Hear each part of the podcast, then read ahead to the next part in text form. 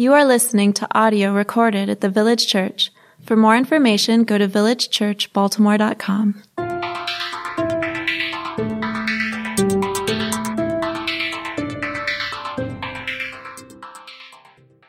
This time I'm going to invite Val Vache to come up here. And why don't we welcome her warmly as she comes up?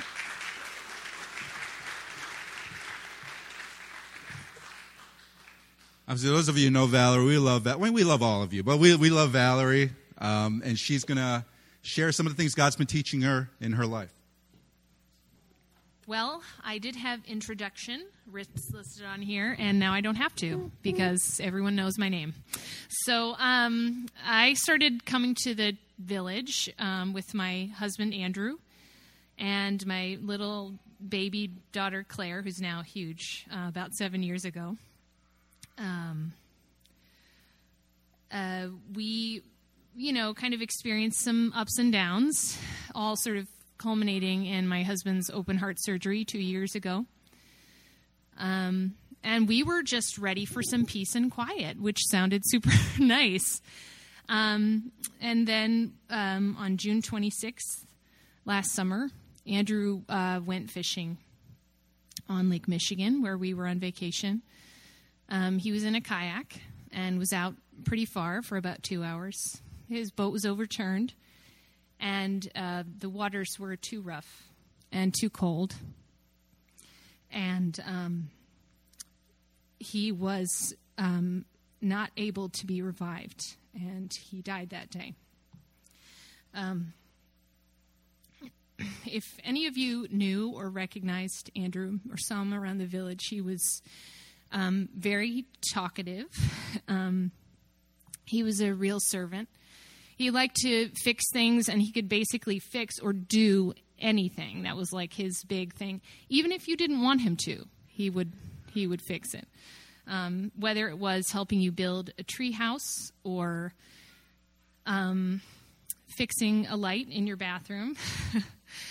um, and his only the only payment he ever asked was for you to sit there and listen to him talk for however long it took.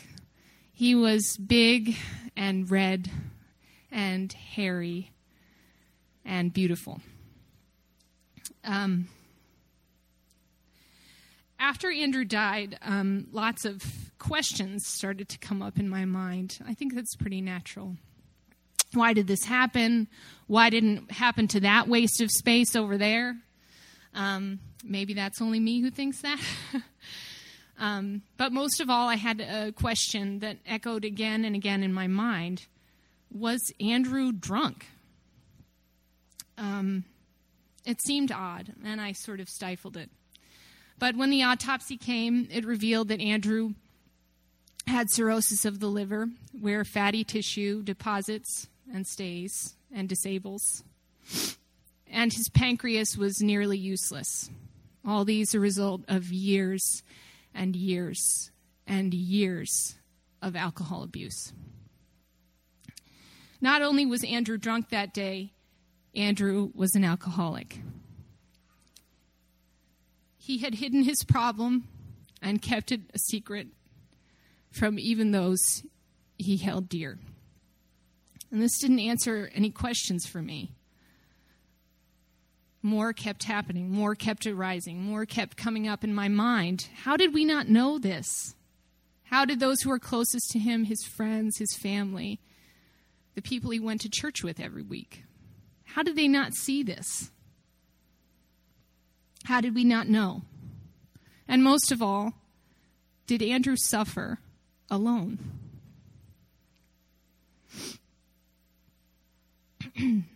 There's a great movie. It's called The Count of Monte Cristo. It's based on a book by Alexandre Dumas.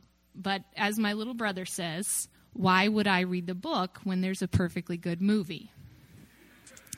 Um, in the in the story, there's a character named Edmond Dantes, and he's ignorant and happy, and has had nothing happen to him in his life. Well, suddenly he experiences this crazy series of unjust and horrible events that land him in prison, separate him from the love of his life, and take away everything he has, including his faith.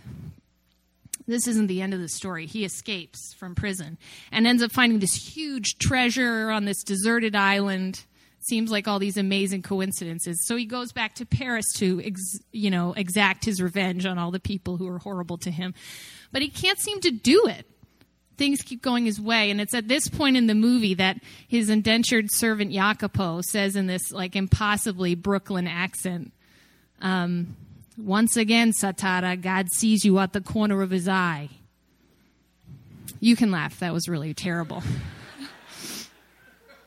As if God suddenly remembers and sees Edmond out of his peripheral vision and says, Oh, okay, well, I'll do something nice for you now. But this isn't how God sees, not really. I'd like to read uh, Psalm 139 for all of you. o Lord, you have searched me and you know me. You know when I sit and when I rise. You perceive my thoughts from afar. You discern my going out and my lying down. You are familiar with all my ways. Before a word is on my tongue, you know it completely, O Lord. You hem me in, behind and before. You have laid your hand upon me. Such knowledge is too wonderful for me, too lofty for me to attain. Where can I go from your spirit? Where can I flee from your presence? If I go to the heavens, you are there. If I make my depths, my bed in the depths, you are there. If I rise on the wings of the dawn, if I settle on the far side of the sea. Even there, your hand will guide me. Your right hand will hold me fast. If I say, Surely the darkness will hide me, and the night will shine, um, uh, the night will shine like the day. I skipped a verse because I am literally reading through tears, which is like a really blurry magnifying glass. um, excuse me. If I say, Surely the darkness will hide me, and the light become night around me, even the darkness will not be dark to you. The night will shine like the day, for darkness is as light to you. For you created my inmost being, you knit me together in my mother's womb. I praise you because I am fearfully and wonderfully made. Your works are wonderful. I know that full well. My frame was not hidden from you when I was made in the secret place. When I was woven together in the depths of the earth, your eyes saw my unformed body. All the days ordained for me were written in your book before one of them came to be. This is how God sees. This is how God sees you.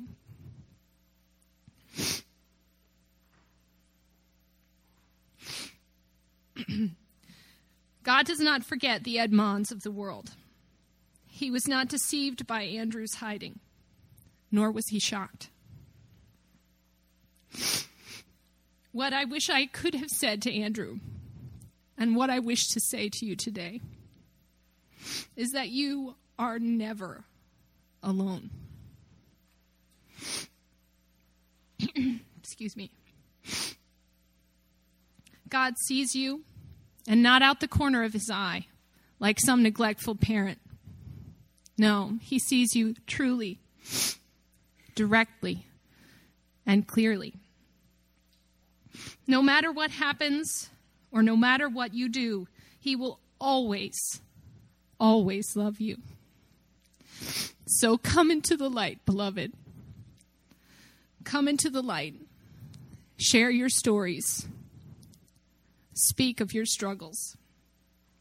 For there is nothing, not drugs, not alcohol, not disease, not abuse, not darkness, and not the deepest pain, not even death, can separate you from the love of God. Thank you.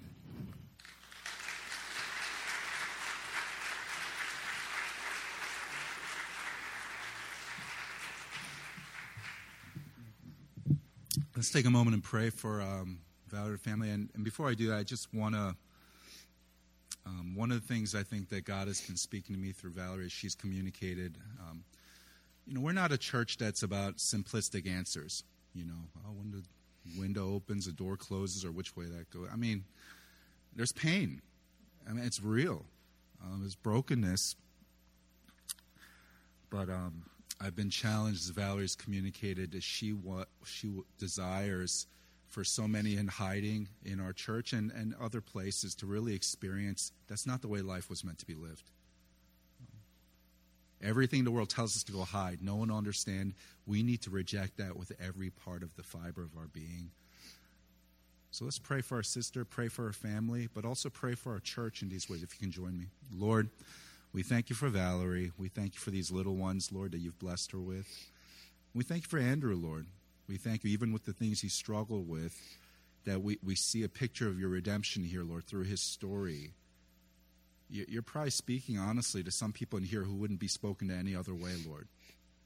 Some of us who are tempted to run and to hide and to think that's the way that we can cover up, we can try to, we spend more energy trying to hide and pretend. And Lord, maybe you want that energy to be used to just acknowledge we're broken and we need you. Thank you, Lord, for the reminder here that you see us. You see Valerie, you see, you see every single one of us.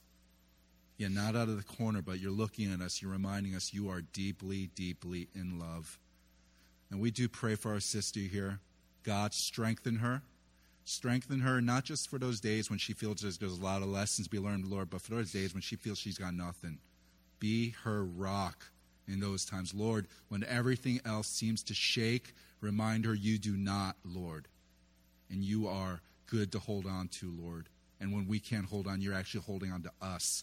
So do that with Valerie, Lord. We love her. Thank you, Lord, for putting her in a church, Lord, where people can hear the stories, can embrace one another. And Lord, we, we want to know the God who loves broken people. So we, we thank you, Lord. In Christ's name we pray. Amen.